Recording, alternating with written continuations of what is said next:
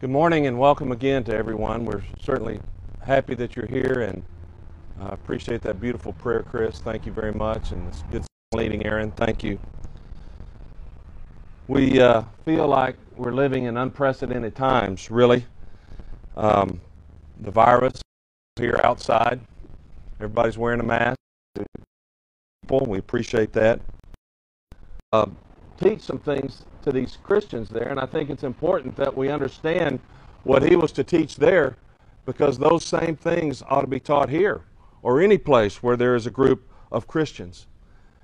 You know, in Colossians chapter 3 and verse 10, Paul told the Christians that they're to put on a new self. He said in verse 12 that God's people are to clothe themselves with compassion, kindness, humility, gentleness, and patience. You see, the gospel produces a change in a person's life, doesn't it? It's not just something that we accept and then go on living as if nothing had occurred, but the gospel changes people. When you became a Christian, a change took place. It's like changing clothes. It's illustration that Paul uses in Colossians 3. You put off some old garments, some old characteristics, and you replace them with new ones. You put on new characteristic, new clothing, God's characteristics. That's what we endeavor to embody into our lives. And so Christ's doctrine is to be put on like garments. And Christians are to ornament that, those garments for the world, to ornament that doctrine for the world. It's our conduct, our daily lives, the way we go about living, and the influence we have on other people that is a perpetual comment on our doctrine or on our religion. It's the way we live our lives. It's not that we're here Sunday or that we believe so much as it is the way we live. The way we every day everybody around you know who you are and what you stand for. And that's a good thing because we can control our lives. And we can bring that and when we do that, it brings glory to God. You see, the Bible tells us that God is glorified in obedience. God is glorified by obedient people. You remember back over there in 1 Samuel, there's a passage you'll, you'll remember the quote. You may not remember the call sign, as Bob says. It's 1 Samuel 15 and 22. God was dealing with Saul, and he says, To obey is better than sacrifice. God is glorified in obedience. And so, how do we adorn the doctrine? How do we make the gospel attractive? It's by the conduct of our daily lives. I think it was last week, maybe the week before, that Kevin was talking about it's your daily life. It's the simple, ordinary daily life when you submit that to God's will and, and bring it into conformance with His will that it brings glory to God. We make the gospel attractive Christian living. That's a phrase that uh, a, a, brother that was influential in our lives early, and, and you guys knew, Brother Larry Ballard. Remember, he used to pray that, help us to be examples in Christian living. And that's what we want to be. And that's how we make the gospel attractive. And I think there are some very practical keys to adorning the doctrine in this passage of Scripture. First of all, he says, say no to ungodliness, denying ungodliness. Evil is all around us, but that's always been true. It might have been more true back when this was written than it is even today. When we look around us, sometimes we get discouraged by things that are happening, but that's always been the case. It's always been an evil world. But Christians have a certain response to it initially, and that's to say no to ungodliness, no to things that are unlike God. He says no to worldly passions or worldly lust in this passage of Scripture. And so, one of the first steps that a Christian takes is to say no. That's an important word. There are certain things that a Christian cannot and will not do. And that's one of the first steps in making the gospel attractive is that we're different. We don't participate in certain things. We don't say certain things. We don't go certain places maybe. No. We say no to ungodliness. At the same time, as important as that is, Christianity is much more than just saying no. And so he goes on to say some other things in this passage about what makes the gospel attractive. There's a passage in 1 John chapter 3, verse 3 and verse 6 that I want to notice with you. The Bible says there in 1 John chapter 3, we know that we have come to know him if we obey his commands. See, God is glorified in obedience. And then he says in verse 6, whoever, claim to, whoever claims to live in him must say what Jesus said? No, that's not what it says. It says he must walk or he must live as Jesus did. It's more important than our words, it has to do with our life. He goes on to say in chapter 3, verse 18 of 1 John, Let us not love with words or with the tongue, but with actions and in truth. So I think God is telling us in these passages to live it. To know it is great. To be able to teach it to others, maybe that's even better. But to live it, that's different. And that's when you've got it. When you can live the gospel before outsiders. Paul told the church in Philippi in Philippians chapter 1 and verse 27 that whatever happens, conduct yourselves in a manner worthy of the gospel of Christ. Whatever happens, conduct yourselves in a manner worthy of the gospel of Christ. That's a great passage for, for today, isn't it? We control how we live. We have that privilege. We get to make choices about how we live. And we can choose to live our lives in a way that is worthy of the gospel. I think that means to live our lives in a manner that's consistent with the commands that we find in Scripture, or we can decide not to. We don't live our lives by the circumstances. Circumstances around us right now are pretty difficult. The pandemic pretty difficult. It's pretty scary. It's increasing right now in where we live, right? I think I read in the paper this morning that there were something like 100 cases on June the 1st, and there's 700 and something now. And so it's spreading rapidly. That's scary. And so that's a circumstance that we find ourselves in. There's civil unrest, and that's frightening. I don't know where all that it's um, a little unsettling to us. But that doesn't control us. Um, our work doesn't control us.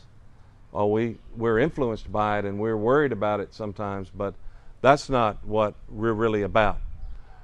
Our background doesn't control us, not our circumstances, not our background. And really, while others may influence us, that's up to us how we're going to let them influence us. So we're not controlled by circumstance, we're not controlled by our background, we're not controlled by others.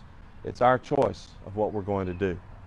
You know, uh, Paul was talking to Christians when he said, neither slave nor free, or I think he said bond nor free, Jew or Greek, male or female, we're all one in Christ Jesus.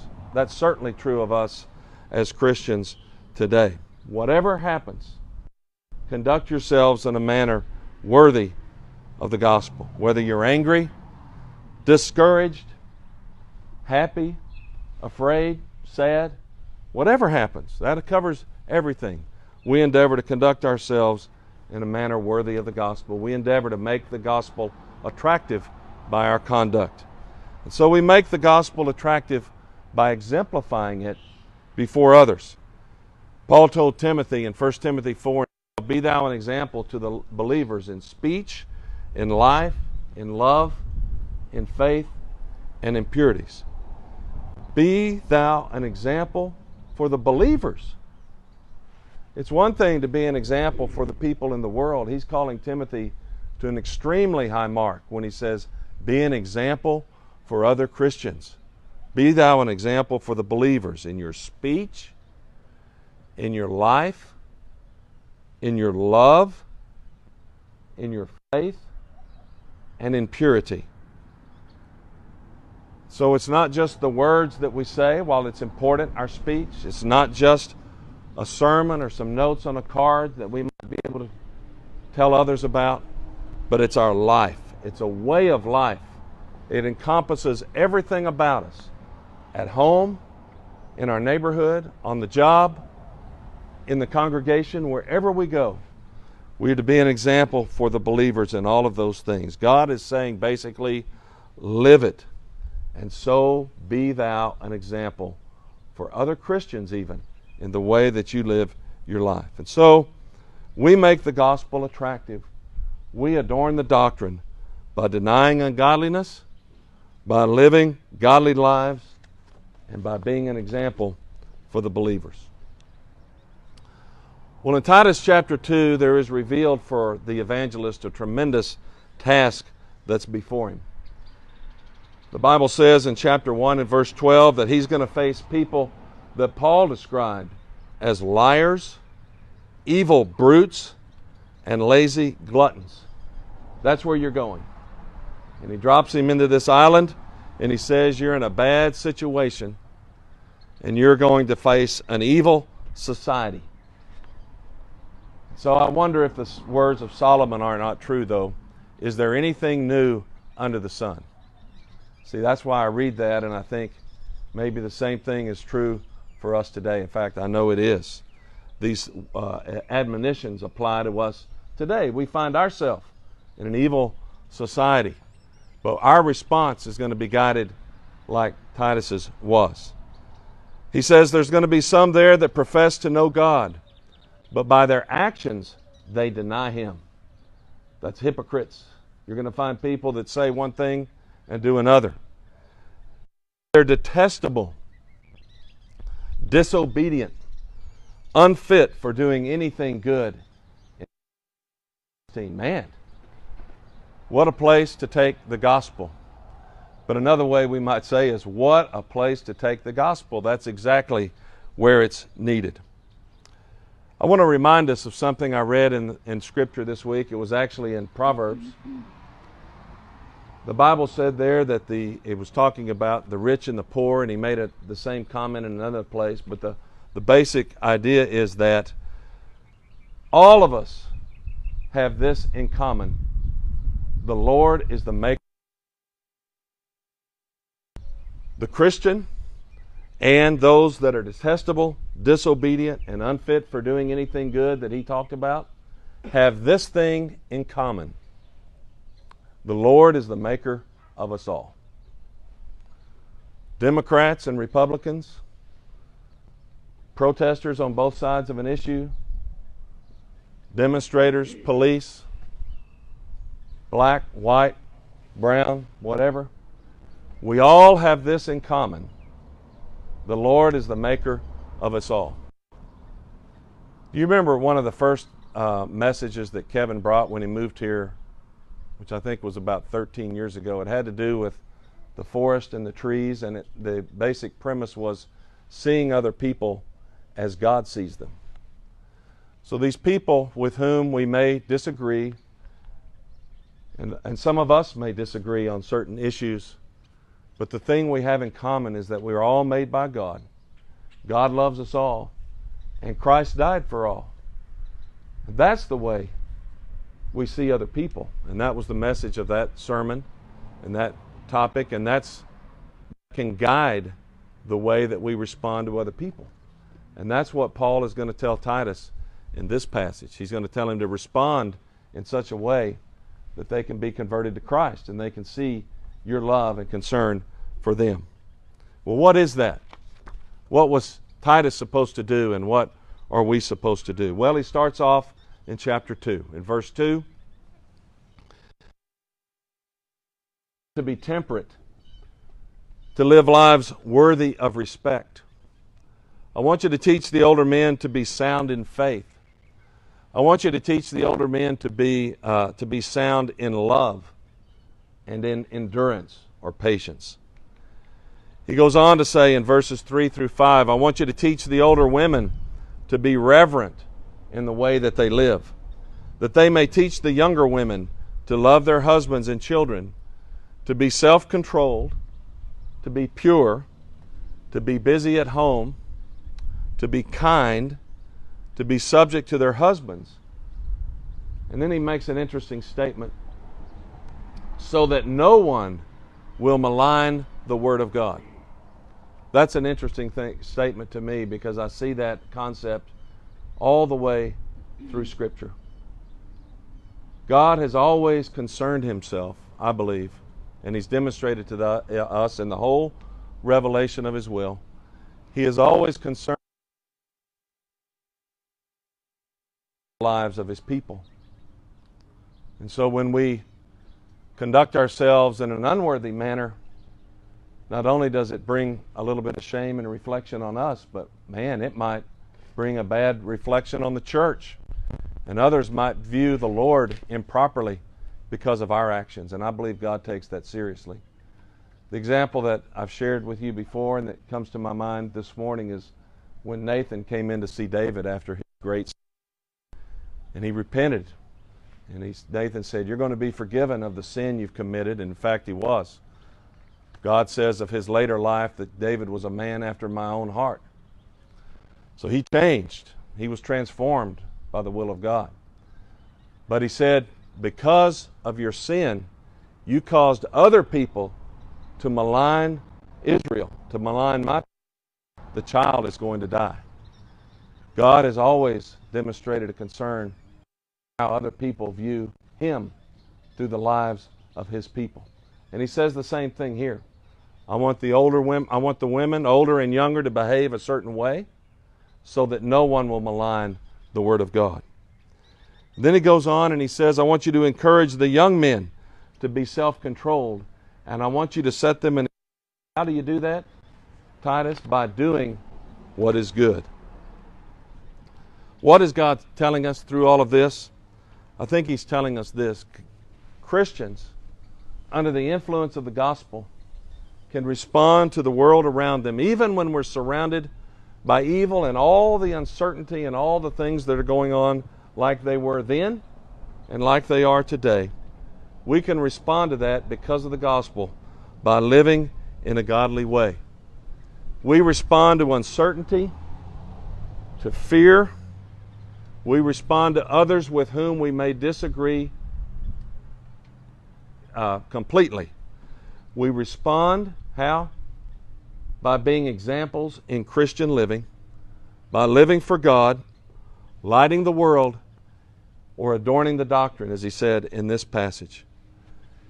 Paul told us, uh, uh, Peter told us in 1 Peter chapter 2 and verse 12 that we should live such good lives among the pagans that though they would accuse you of doing wrong, they may see your good deeds and glorify God in the day He visits us.